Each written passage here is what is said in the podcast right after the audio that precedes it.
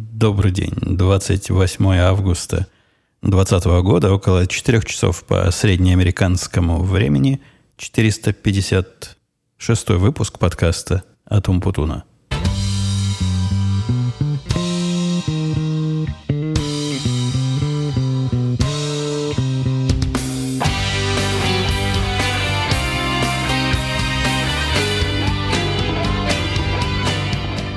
Хотелось бы мне сказать, если бы хватило терпения еще на два дня, что дети пошли в школу, и я вернулся в очередной сезон подкаста после понятных вполне каникул. К сожалению, сказать я так не могу по двум причинам. Во-первых, сегодня двадцать восьмое число, а не первое сентября. Это раз. Это, конечно, причина серьезная. Столько меня не было, и вот два дня не мог подождать. Но по-настоящему, наста... реально, по-настоящему настоящая причина, что там выбирать слова, в том, что те два месяца, что мы с вами, наверное, месяца два уже, этого, этого, этого шоу не было в ваших ушах, причина вовсе не, не связана с каникулами. Не уехал я ни на какой остров, не отдыхал я настолько, что забыл о подкастах, нет. Была у меня тут сумасшедшая гонка вооружений из одной системы, которую надо было, которую никто не хотел делать, но сделать надо было до конца прошлого месяца, какой у нас был, и июль. До конца июля надо было срочно что-то сделать, и это что-то было совершенно неподъемное на вид, и, и, и оказалось неподъемным. Ну, конечно, герои совершили чудо и сделали то, что, то, что надо сделать. А с этого момента началась другая гонка вооружений, когда на рынке продуктов, которыми мы занимаемся, возникла интересная ниша. Не то, чтобы она возникла, и я тут подробности, я, я вам не скажу, даже не столько, потому что какая-то внутренняя информация, я, я сам не, не очень понимаю этой динамики. На мой взгляд, ниша была всегда, но сейчас она как-то особенно возникла. И идея была в том, что давайте быстренько накидаем систему, которая покажет вообще, имеет ли смысл вот такое считать, и вот такое показывать, и вот такое делать. А если имеет, будет продукт, корневой продукт, фундаментальный продукт, за который деньги лопатой погребем. В течение вот этого последнего месяца, это был интересный месяц, то есть работа была «пойди туда, не знаю куда, и сделай нечто, что показывает кое-что интересное». Что сделать, какое интересно, и какие критерии, что интересно, что нет, понять было трудно по двум причинам. Во-первых, те, кто бизнес, который мне это задание принес, он сам не очень в курсе, что в конце получится, и критериев интересности и сам не понимает. Во-вторых, этот рынок весь для меня новый. У них даже терминология другая. То, что в тех мирах, в которых я вращался последние много лет, называется одним словом, здесь называется другим словом, и на самом деле это немножко не то. Очень похоже, но немножко не то. И, и так у них везде. Везде такие маленькие-маленькие, но раздражающие отличия. И вот в течение этого месяца я этот продукт активно пилил-пилил, копал-копал, вглубь и вширь, придумывал из головы, какие цифры рассчитать, что будет интересно, что нет. Примерно через две недели после начала этого забега устроил я первую демонстрацию, которая показала, что некоторые из цифр... В принципе, я правильно придумал, что считать надо так, но из-за специфики их надо считать немножко иначе. Как ни странно, к моим догадкам... Они, они ведь догадки, вот что именно считать, я исключительно из общих соображений выбрал. Общие соображения были, глядя в потолок и, и плюя в него... Раз, раздумывал, какие бы, какие бы циферки тут должны быть, какие виды статистики тут могут быть интересны. И вокруг чего эту статистику посчитать. К удивлению, никто не против. То есть, видимо, они еще меньше меня, наши бизнесы, имеют представление, а, а что бы такое насчитать. Повторюсь, были претензии по, собственно, по результату расчета, но не, не потому, что я выбрал. Получилось у нас за... Ну, я писал две недели, в параллель писал мой китаец, я еще отдавал разные боковые задачи другим программистам. Но, в принципе, всей компанией мы... Кто это ко мне тарабанит? Мы написали рабочую систему за две с половиной недели, которая делает все, что, все, что хочешь. И последние две недели доводили ее до того совершенства, после которого мне казалось, все, надо уже выходить. У нас уже есть... Давайте я его установлю, а то он не успокоится. У нас уже есть достаточно показательный и презентабельный продукт, который, с одной стороны, навороченный, ну, там можно разное хитрое делать. С другой стороны, очень быстро. Я не сильно заморачивался скоростью, потому что данных тут не особо много, но все равно были интересные проблемы. То есть все работает, и, и все позволяет... То, что она позволяет сделать, это, это вау, это фантастика. То есть по любым размерностям, что хочешь, как хочешь, рассчитать можно, и, и, и, все, это, и, и все это работает, что, что удивительно после трех недель. Вчера ночью я уже написал версию, то есть специальную такую меточку в нашей системе управления ревизиями открыл, мол, будем версию один выкатывать. Сегодня поговорил с руководством, и оказалось, что наши понятия быстренько выкатить рабочую систему и понятия руководства плюс бизнеса сильно отличаются. То, что для меня ерунда в последней степени важности, ну, например, циферки этих, которых у нас тут считается несколько сот. И если это представить как электронную таблицу, ну, представляете, такая таблица, в которой несколько сот колонок. Понятно, они не показываются все сразу, но по количеству данных вот так. А бизнес говорит, нет, это циферки, это скучно. Это скучно, надо какие-нибудь графики нарисовать. Кого, от чего графики? Какой смысл эти графики? Что они будут показывать, эти графики? Не знает никто, но без графиков нет, нельзя это, оказывается, показывать живым людям, пока нет графиков. Ладно, графики, но какой-нибудь... Как, там совсем у, у них странные требования, которые я бы и даже во второй версии не попытался сделать. Хитрые выводы в Excel, хитрые генераторы отчетов в пи ди эф и всякое-всякое такое, без чего, на мой взгляд, особенно на этапе мы знакомим рынок с новой системой, можно поражить радостно и даже более чем радостно. Нет, не согласны, говорят, ну раз ты такой крутой, за, за три недели все это сделал, неужели тебе вот эти мелкие добавления возьмут долго? Ну, долго-недолго, но там еще минимум недели на две работы, и в основном работа будет не моя, то есть там будет и моя работа, но со стороны, со стороны взаимодействия с пользователями будет работа. Тут это, кстати, большая проблема. Когда с китайцем работаешь, у него, я рассказывал в разных подкастах, такое ощущение, что он издевается. Я иначе не могу объяснить, почему, когда он рядом поставит две кнопки, никогда такого не было, что кнопочки стояли ровненько по горизонтали. Одна будет всегда выше другой. Вот это просто болезнь какая-то.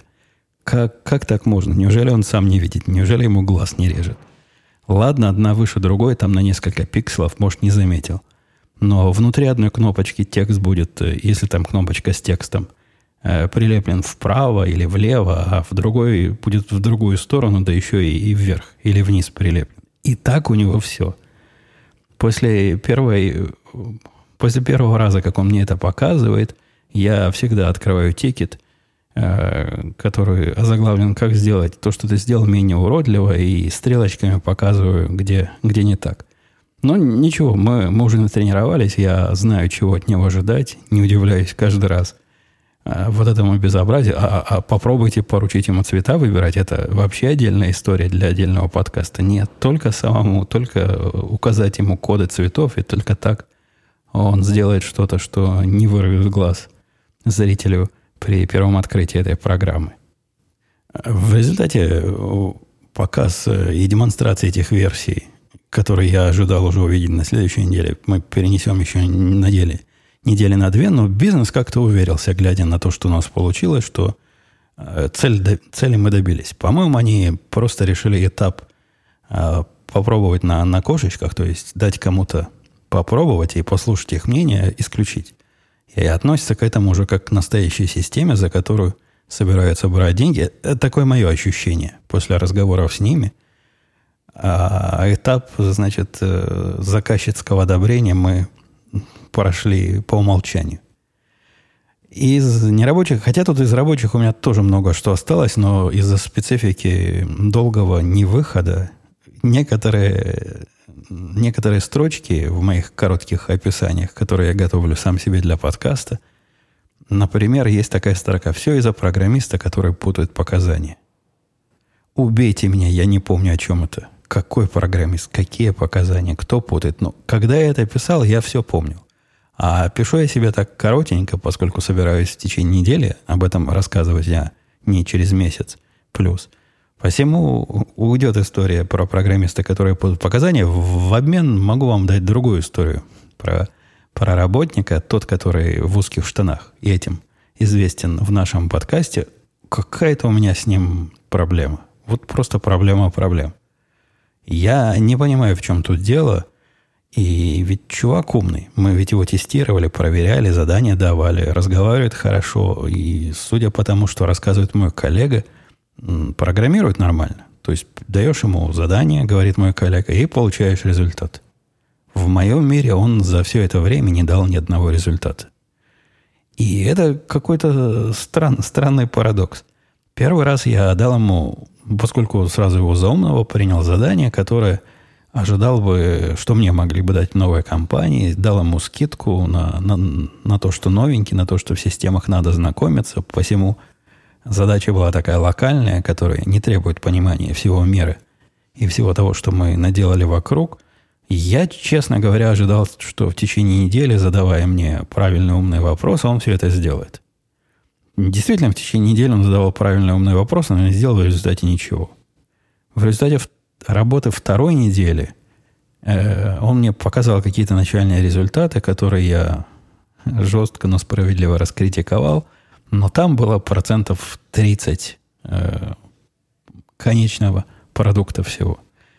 Я так туманно говорю, продукт там простой. Продукт там настолько простой, что мне даже было больно время тратить с ним на разбор этих проблем. И если бы это был не первый проект, который, на котором я хотел его научить тому, как мы делаем вещи, и я бы этим не заморачивался, либо сам бы написал, либо кому-то более опытному отдал. А тут потратил кучу времени. Не знаю, в десять раз больше времени, чем если бы сам написал на тренировку, и не вышел. Не вышел каменный цветок за три недели проекта, который должен был закончен быть за неделю со всеми, со всеми натяжками, со всеми э, додумками. Через три недели не было решительно ничего. Через три недели его мой коллега к себе забрал, поскольку чувак в узких штанах, он ресурс разделяемый, и где, где горит, туда и выберут. И вот загорелось у моего коллеги. С тех пор он жил в его мире. Несколько месяцев жил в его мире. И я сегодня специально коллегу спросил, говорю, как он? Как он? Штаны не жмут, работу делают? Говорит, да, на удивление нормально. Дашь задание, и можно забыть. Принесет в клювике готовое. Спросил про сроки. И сроки, говорит, нормальные. Все, все с ним хорошо. Да, коллега мой работает немножко с другими технологиями. И совсем... Совсем немножко с другим, однако все это примерно про одно и то же. Ничего такого особенно сложного. На мой взгляд, в, в, моей, в моем мире технологии, наоборот, по, попроще и попонятнее. Тем не менее, неделю назад я дал ему еще одно задание. На этот раз уж совсем простое. Ну, настолько простое, что сел его делать вечером. Вечером у меня выдалась минутка свободного времени. То есть график мой такой, чтобы вы понимали, про минутки свободного времени последние два месяца был. Я просыпаюсь в десять, и если в четыре часа пойду спать, то это за счастье. А тут мой рабочий день в три закончился. Целый час остался. Целый час на что-то. И было у меня три маленьких проекта, которые надо было адаптировать под новые требования. И вот за этот час я два адаптировал, а третий остался. Третий я решил не трогать. Они такие же все примерно. Одинаковые, адаптация одинаковая, и, и все одинаковое. Я решил отдать чуваку в узких штанах, отдал в понедельник. В понедельник отдал. Но согласитесь, даже при самых э, э, щедрых э, ожиданиях, то есть э, не, не в смысле, что я ожидаю от него много, а в том, что немного ожидаю и много времени даю, то, что мне бы заняло час писать, он пишет уже пять дней, и Сегодня как раз утро. Я вчера его сурово спросил, говорю, так, надо, надо с этим что-то делать, надо за... показывать проект. Где? Где все? Должно быть готово. Он говорит, да-да, завтра с утра покажу. То бишь сегодня с утра. Сегодня с утра связался, говорит, не выходит. Не выходит каменный цветок, мне надо больше времени, буду дальше разбираться. Есть у нас с ним нечто непонятное. Я не думаю, что он не тянет эти технологии. На код, который я его смотрю, ну, вполне понимает человек, что делает. То есть, умеет, он умеет. Возможно, он пытается меня впечатлить и сделать это идеально. И от этого долго. И не могу понять. В разговоре, в прямом, и, то есть и в чате, и по телефону, он звучит как вполне нормальный чувак, уверенный в себе, который не нуждается в моем, э, в моей отеческой похвале, но, но что-то не, что-то не происходит. В принципе, если бы коллега мой сказал, что и у него так же, я бы удивился, почему этот чувак до сих пор с нами, и почему мы его до сих пор не уволили, поскольку производительность в моем мире такая, что, мне кажется, на него времени тратить не надо, а нужно вместо того, чтобы этого отмывать, нового искать. Из, опять же, непрограммистских тем, я уже пытался несколько минут назад переходить, у нас... Радость такая, большая радость. И я, я вам рассказывал, что я на телевидении перешел от Ютуба и делился своими начальными ощущениями, по-моему, я уже об этом рассказывал. За это время телевидение подорожало, оно из сорок девять долларов стало стоить, по-моему, шестьдесят пять долларов, и при этом я в полном восторге от этого всего, поскольку лучше телевидения у меня не было никогда. И когда мне там говорят, что, ну, наконец-то до Умпутуна дошло, что телевидение должно быть по интернету, да это вовсе не связано с технологией передачи сигнала. Почему оно доходит? У меня уже была до этого технология подобная. Я в несколько лет назад и с вами тут делился, пытался такое использовать, когда именно телевидение, именно по интернету приходит. Был, был ужас и кошмар. Там, там были программы в стандартном разрешении, потому что как они говорили, канала не хватает. Было плохо. Это хорошо с точки зрения качества, но даже не в качестве дела. Качество мы в две тысячи двадцатом году от телевидения ожидаем достойного. В удобстве. Дело в удобстве. Это настолько иначе. Оно не похоже, хоть оно сделано Гуглом. И, видимо, YouTube как-то повлиял на, на это все технологически. Но оно на YouTube не очень похоже. Оно... так, как э, удобный YouTube был бы, если бы его делали правильно. Я, я в полном восторге от этого YouTube ти ви. И то, что цена у них выросла до шестьдесят пять долларов, и массовый исход населения из этого сервиса. Вы не обращайте внимания на, на стуки. Середина дня, видимо, там наверху у меня жена полезными вещами занимается. Так, так вот, э, мне кажется, смехотворным наезды. Вот мы теперь все бросим и уйдем. Куда вы уйдете? Через месяц после массового исхода начался массовый возврат. Люди сходили на, на сторону, посмотрели, сколько стоит у конкурентов, посмотрели, какое качество услуг у конкурентов, и э, вернулись, вернулись обратно в семью. Оторвали меня опять, оторвали от любимого микрофона, но вернулся я к вам, позвонил, позвонил наш... президент с очередной гениальной идеей, какие еще замечательные графики можно наложить на другие графики, и будет так секси, так секси. И я даже не понял, о чем он говорит, графики, какой, какого распределения, распределение чего. Но послал его в Excel, дал ему данные, говорю, рисуй. Нарисуешь, потом посмотрим, насколько это делается у нас, и, может, сделаем как хочешь, и, и, или даже лучше. Из э, странных новостей у нас тут... Э, я, я в радио, по-моему, об этом рассказывал. Э, к нам полы приехали, о которых мы думали, что в, в, под, под маской оправдания коронавирусных проблем и, и пандемии и всяких прочих безобразий пропали наши денежки. Я, я рассказывал вам, что мы делали в, во второй на Первильской студии перестройку, и часть перестройки – это содрать эти жуткие... мягкие полы, которые здесь по умолчанию в домах бывают, и которые оба я и жена моя терпеть не может, и положить нормальные деревянные твердые полы, чтобы было, было как надо. Но заодно все остальное переделать. Шкафы, э, стены, потолки, вентиляторы, светильники В общем, переделка второй на первительской студии. Напомню, сейчас я в третьей, то есть это не влияет на, на мои жилищные условия, а третья на перв... вторая, простите, на первительской студии будет первой студией, арт-студией моей дочки в результате этой переделки. Так вот, примерно за неделю, за две до начала эпидемии мы как раз им заплатили аванса, тысяч пять, по-моему, на материалы и про то, что никуда не денемся, и после этого они, они делись. Они делись, ну и как все остальные в бизнесе куда-то делись, и появились только когда, когда эпидемия пошла на спад. Ну, появились, не исчезли совсем с нашими деньгами, в чем я был практически уверен. Маленькая фирмочка такая, но оказались люди честные, не хотят деньги своих заказчиков утягивать, а хотят делать работу. Прислали двух чуваков. Я про это удивлялся в, в радио Ти, по-моему. Один узбек, один молдаванин. Честное слово, один узбек, один молдаванин. Я слышал, это у вас популярная комбинация для строителей и для тех, кто делает домашние ремонты. Молдаванин был за главного, а узбек был на посылках. Может, он таджик был, а не узбек. Ну, какой-то южный человек. Между собой они по-русски говорят, но плохо.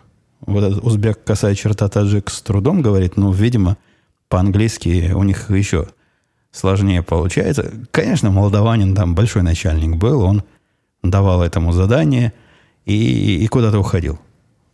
В принципе, чуваки старательные оказались, и вот эти полы, и все, что там в шкафах, они перекладывали, сделали, как жена велела, за три дня. С моей женой, вы знаете, не забалуешь, пока все не сделаешь, как, как она хочет. Она не успокоится. Ну, их она, конечно, напрягла, как могла. И в конце концов молдаванин бурчал, что это вообще не наша работа, что ты от нас хочешь. Наша жена показывала контракт, где все эти пункты были вдумчиво и подробненько прописаны. Так что сделали за, за три дня свою работу, а потом еще полдня работали по, по тем недоделкам, которые моя жена нашла. Ну да, отношения у них такие, начальник-подчиненный, хотя, похоже, они примерно одного, одного ранга формально, но один гонял другого в хвост и гриву, и когда он ходил на обед, этот бедный узбек, косая черта, таджик, все время что-то пилил, что-то прибивал и, и чем-то активно занимался. Такой безропотный работник. А после них мы позвали электрика, который должен был что-то там повесить. Вот этот, по-моему, жене не понравился. Как-то он то ли неаккуратно сверлил. Ну, что-то, что-то с электриком у нее не пошло. Результат ей не понравился. Хотя, на мой взгляд, все, что он должен был сделать, поставить светильники, которые она сама же и выбрала, поставить вентилятор со светильником новый и поменять выключатели. Как это можно сделать плохо или хорошо, я не знаю, но... Как-то он ей не... Может, отношение плохое у него к работе было. Может быть, он без огонька работал и без задора. Этот целый день работал. Что странно, когда он сказал, цену свою выкатил на это, я так и понял, что будет часов двадцать как минимум работать, если разделить сумму, которую он запросил, на, на то, сколько мне бы казалось разумным ему платить в час. Ну, действительно, целый день работал и ставил лампы, лампочки, выключатели и всякую прочую электрическую ерунду. Если вы думаете, что с нашей теткой, почему я про нее молчу, и как вообще такое может быть, что месяц я занимаюсь другим проектом, в котором, скажу вам, она не участвует вообще, то есть секрет. Мы, мы успокоили ее. Мы ее успокоили, мы ей наняли человека, из которого она может пить кровь в мое отсутствие. Специально, специально для этой цели... Ну, не специально. Ну, чего там. У нее слишком много работы, действительно, она слишком загружена по своим делам. И наняли мои контрактора. Оказывается, бывает контрактор бизнес-аналитики. То есть бизнес-аналитик по заказу. Причем такой чувак, судя по всему, продвинутый. Я с ним ни разу не общался. Она, она его там погоняла. Но самое главное, что за это время она с меня слезла. Никаких у нее новых кризисов не наблюдалось. А все, что наблюдалось, она...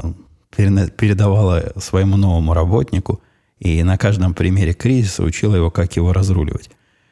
Удивительный факт. Может, она вполне месяц прожить без того, чтобы дергать меня по всякой ерунде, ведь ерунду всякую она решала в процессе в течение этого месяца.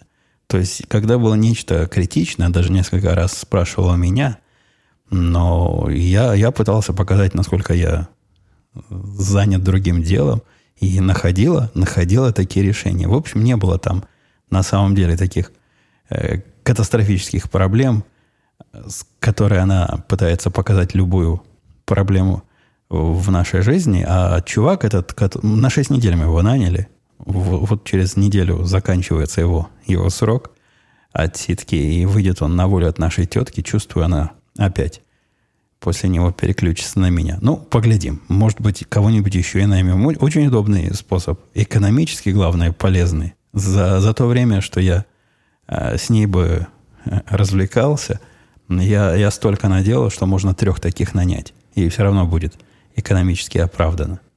Ну и последнее, пока я не перешел на, на вопросы и комментарии. Я тут подписался на альтернативу Твиттера, то есть социальная сеть, где люди пишут короткие сообщения, называется Parler. Подписался я на нее. Кто-то там из тех, за кем я в Твиттере слежу, про него рассказал. Я пошел посмотрел. Ну, вроде как интересно. С точки зрения визуальной и технической, это, конечно, далеко от Твиттера. То есть, по идее, это то же самое, что Твиттер. Люди пишут короткие сообщения, другие люди на них отвечают. Какие-то ретвиты есть, ну, они там по-своему называются. Э, какие-то, у кого-то какие-то фолловеры есть. Все, все то же самое, все привычно. Не помню, есть ли там ограничение на количество символов, но по-любому там коротенькие. Все равно коротенькие сообщения. Некоторые с картинками, некоторые с видео. По-разному бывает. Специфика этой сети в том, что э, тот чувак, который организовал, он, он с нашей стороны лагеря. Не с той стороны левой лагеря, в которой твиттерчане, а с нашей стороны, с более консервативной стороны. Однако никак он свою консервативность, в отличие от, от своих конкурентов, пользователям не навязывает. То есть мы, мы жалуемся-то на Твиттер на то, что у них однобокая точка зрения и специальная модерация, неправильной точки зрения. Здесь вообще никакой модерации нет. Ну, есть такие базовые правила, чего нельзя делать. По сути, все, что незаконно, там делать нельзя. Нельзя туда прийти продавать наркотики. Не знаю, законно это или нет в тех штатах, где они разрешены. Я, видимо, в виде примера привел. Не знаю, как, какую-нибудь там детскую порнографию распределять, рас, распространять. Все вот то, что незаконно, и там незаконно, что абсолютно понятно. Все остальное, в принципе, можно. И я посмотрел на такую вольницу, как, как оно выглядит. Вообще двойственное, знаете, ощущение. Во-первых, в эту сеть не пришли практически... Никто не пришел с другой стороны. Никто не пришел с левой стороны из вменяемых людей, чего я ждал. Ну, если есть такая платформа, на которой ты можешь донести своим идеологическим противникам свою точку зрения, которая тебя не ограничивает, почему бы не прийти и не донести? Нет, не приходят. Те, кто приходят, там какие-то совсем странные хулиганы э, в, виде, в виде несогласия. Они в основном матом разговаривают и постят неприличные картинки. Но и это тоже там разрешено. Да ради бога. Есть, есть у тебя мат, ну хорошо. Матерись, пока я тебя не заблокировал и больше не увижу твоих сообщений. Каждый решает, кого он читает сам. В результате появляется... проявляется там некая однобокость мнений, что я не люблю. Конечно, такая же однобокость мнений есть в Твиттере, с другой стороны. А здесь, само собой, получается однобокость мнений с моей стороны. Да, несомненно, приятно находиться в кругу более-менее единомышленников, которые про разные насущные проблемы думают примерно так же, как ты. Однако, когда их слишком много в одном месте собирается, явно, явно не хватает противного мнения. Противного, не в смысле совсем уж противного, который постит экскременты в ответ на сообщения, которые мне... Там есть такие, приходят такие активисты. А противного, противоположного, который как-то не согласен, объясняет, почему не согласен, приводит ссылку на... Я не уверен, почему такой эффект произошел. Я не выбираю специально таких людей, которые только моих взглядов придерживаются, читаю, стараюсь широко и глубоко читать. Там, конечно, и народу пока мало, но, тем не менее, не идут. Не идут левые в наш Parler. Уж не знаю почему. Давайте посмотрим на вопросы и комментарии. Э-э-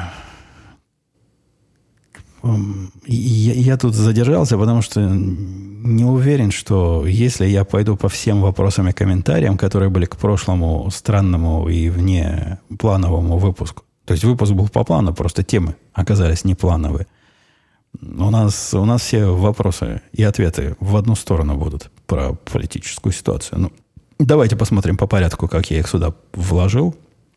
Сергей спрашивал признаться, особенно ждал подкаст, чтобы слушать из первых уст про то, что там происходит и чего ждать в будущем.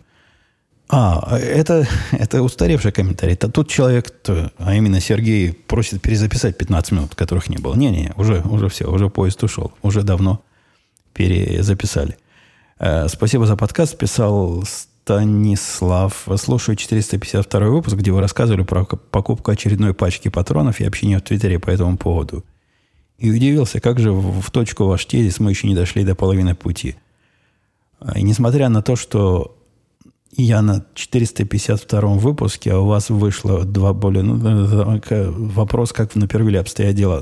Я этот вопрос взял, чтобы рассказать, что в Напервилле, после тех событий, о которых я в позапрошлом подкасте упоминал, а именно приход погромщиков, дела обстоят пока тихо. Пока больше к нам босяки, бандиты и погромщики не приходили, и ничего нового не поломали, хотя в Чикаго они там хорошо оторвались и боролись, да, боролись за социальную справедливость. Ну, как они могут бороться? Разграбляли самые дорогие магазины, до которых могли дотянуться, при этом подходили к этому промышленно и с умом. Некоторые приезжали на грузовичках, ну, чтобы удобнее грузить было. Не такие продвинутые приходили с хозяйственными сумками. И да, если революция, то как же можно не пограбить какой-нибудь магазин модной одежды или магазин часов? Они пытались ворваться в магазин Омеги, часы такие есть, говорят по слуху, но не смогли. Там сильно пуленепробиваемые стекла оказались, уж били в них и стреляли в них, и вроде бы выдержала. Омега не сдалась бандитам.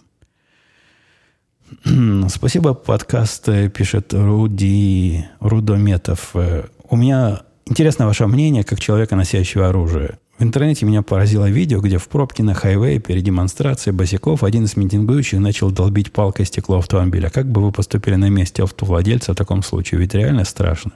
А если разобьет, а там сзади дети?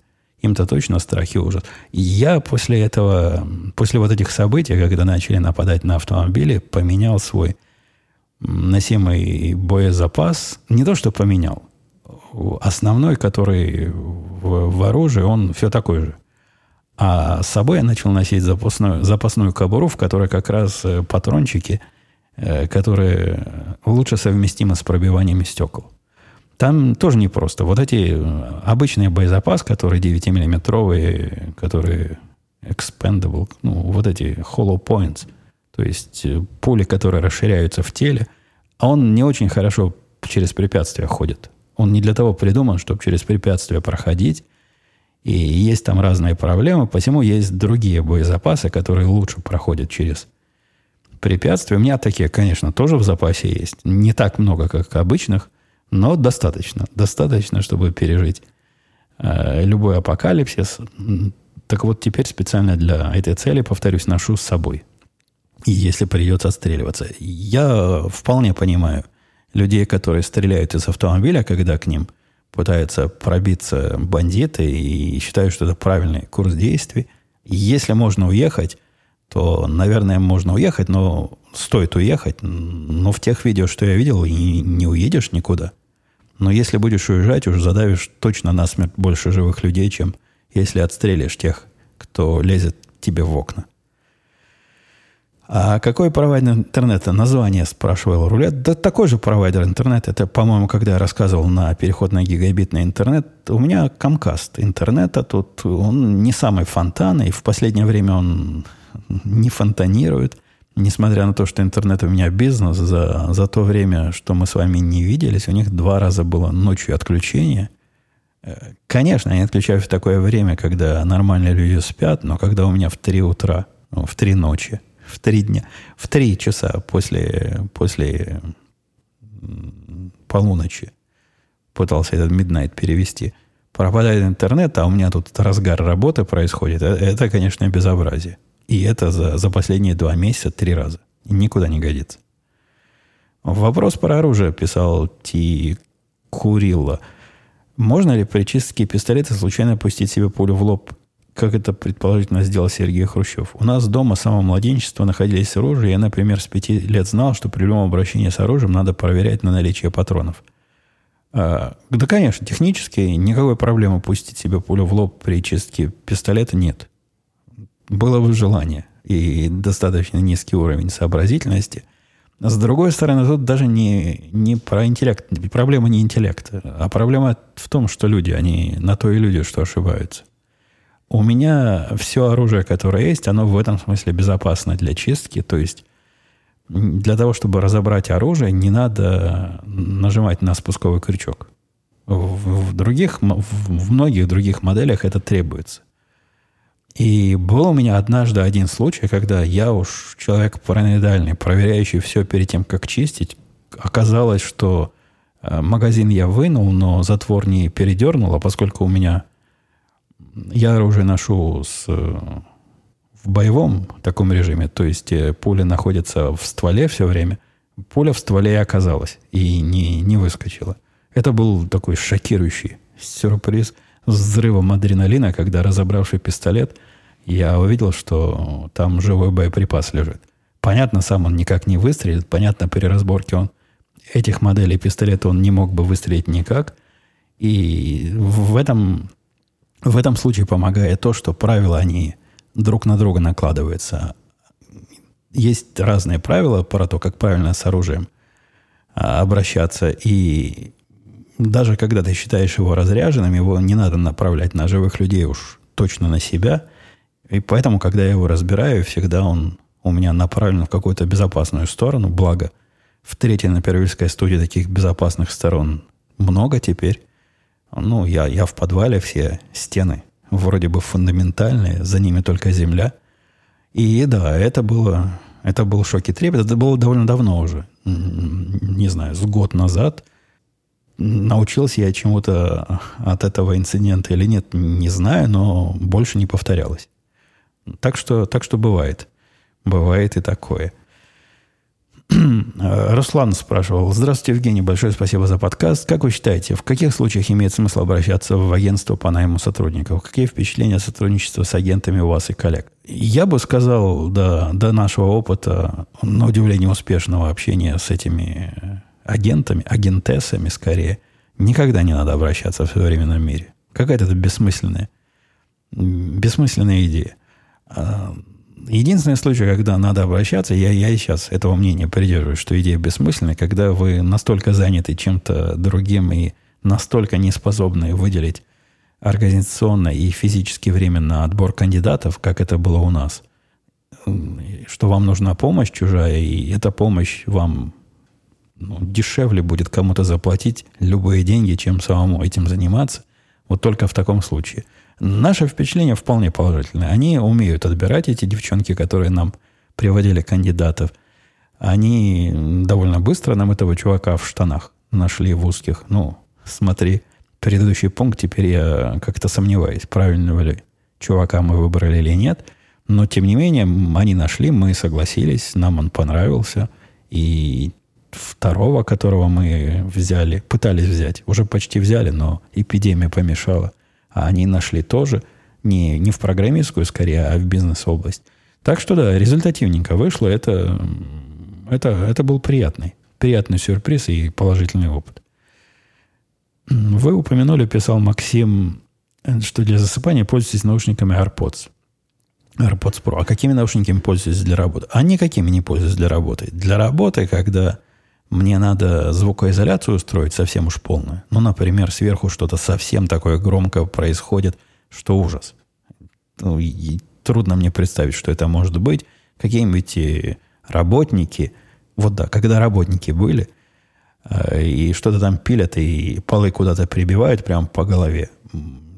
Жить так нельзя. Для этого у меня есть стрелковые наушники. Вовсе мне музыка не нужна, мне тишина нужна. Когда я работаю, когда я работаю, у меня два режима. Музыку я не слушаю практически никогда за работой уже довольно давно. Раньше слушал, Сказать, что помогало или мешало, не скажу, но как-то скорее мешало, чем помогало. Не раз я ловил себя на том, что в процессе обдумывания какой-то сложной идеи останавливаю музыку. Зачем-то я это делал, значит, значит, была какая-то причина. Сейчас я работаю практически всегда с включенным телевизором на заднем плане. В нем звук там бубнит тихонечко. Вот это совсем не отвлекает. Включу тот или иной новостной канал, то ли, то ли с нашей стороны, то ли с противной стороны, неважно. Все равно я особо не прислушиваюсь, а так краем глаза вижу, что, что и где происходит. Вопрос писал Рекавер э, с длинными номерами в конце. По-моему, он освещен крайне слабо в этом подкасте. Есть ли, есть ли время рассказать об алкогольном бэкграунде в плане коньяка бренди? Вопрос сугубо практический, поскольку я... Поскольку в доступном виске относительно разбираюсь, но вот в коньяках бренди полный профан. И, честно говоря, не хочется тратить деньги на эксперименты. Есть желание сразу прикоснуться к... Собака. Собака сходит с ума. Вот в этом случае наушники бы тоже помогли. И я... Как раз я по, по, по скотчам небольшой специалист. Я спрашиваю всегда у своего коллеги, когда хочу что-то новое попробовать. Ну, его советов надо очень, очень аккуратно переносить на мою реалию, поскольку то, что для него самый смак, для меня это сильно, сильно дегтярно выходит. Хотя со временем привыкаю. Я рассказывал однажды о таком опыте. Что касается коньяков, то за годы питья коньяков моя, моя рекомендация сузилась до, до одного вида, а именно Хеннесси. Я его всем советую. Из всех коньяков, что я пробовал, а пробовал я практически все доступны, этот мне ближе всего. И, конечно, не, не какой-нибудь уж позорный вес покупать. Это, этот коньяк только, на, только для кофе подходит. Разбавлять кофе таким коньяком, да и то я бы не, не спешил. А вот ви эс о пи – это вполне нормальная начальная конфигурация. Такой мой коньяк по умолчанию, чего и, и тебе, дорогой Recover четыре три два один, советую. Ну, давайте последний вопрос, хотя тут вопросов еще миллион. Они никуда не денутся, не волнуйтесь. Не волнуйтесь и не пытайтесь задавать второй раз. Все, что в этот раз не попало, попадет обязательно в следующий раз. Э-э- «Привет, Умпутун», писал Сергей. «Если я ничего не путаю, ты как-то рассказывал, что считаешь шахматы сомнительной игрой, которая делает, не делает игрока умнее. Как ты считаешь, чтение разных научных статей, например, по физике, математике, делает человека умнее? Или лучше читать что-то по работе и прокачивать скилл?» Да трудно сказать. Я люблю получать бесполезные знания вот таким случайным образом, типа чтения разных научных статей, например, по физике и математике. Делает ли это как-то меня в практическом плане умнее? Не уверен. Я не знаю, как это померить. Мое отношение к шахматам всегда было таким специфическим, поскольку с тех пор, как я смог на такие темы судить, вся моя работа – это практически игра в шахматы. И если я в течение дня рабочего этим занимаюсь, то потом в виде хобби играть в такие же головоломки, только искусственно выдуманы, мне видится занятием странным. Это раз. С другой стороны, у меня опыт общения был с многими, такими, не многими, с некоторыми. С некоторыми продвинутыми шахматистами, то есть которые, пока я не понял, что эта игра не для меня, и мне она не нравится, я ведь пытался в нее играть. Одних обыгрывал, другим проигрывал. Но, с удивлением, обнаружил, что многие люди, которым я проигрываю, полнейшие кретины. Ну вот с точки зрения всего остального, кроме шахмат, они на уровне, ну не скажу, что уж совсем на уровне идиотов, но люди явно неумные, и, и многие из них несимпатичны. Возможно, и это повлияло на мою антирекомендацию шахматам. Хотя когда-то мой мальчик этим увлекался. Играл в шахмат, ходил даже в кружок. Вы видите, я весь такой демократичный вынаш. Вовсе не запрещал ему заниматься столь нелюбимым мною увлечением. Ну, как ни крути. Собака, собака закрывает наш подкаст. Я бы еще с вами минут пять. Да-да, еще бы минут пять посидел, но это, это невозможно. Она определила движение возле задней двери. Скорее всего, она увидела какой-то из соседских собачек, и они о чем-то таким образом разговаривают. вроде бы даже успокоилась, но все, я уже приготовился на завершение этого подкаста и буду. Буду завершать. Напомню, что формально у нас новый сезон начался, поэтому длинных перерывов не ждите. Если вы наслаждались моим длинным отсутствием, то вашему наслаждению пришел конец. Мы с вами на следующей неделе обязательно услышимся. И я даже не уверен, что пройдет до этого неделя, поскольку такое количество вопросов, ваших вопросов и комментариев я сегодня не осветил, что как порядочный человек должен буду собрать их и специальным, специальным образом, специальным подкастом все это поговорить. Все, пока. До следующей недели. Услышимся.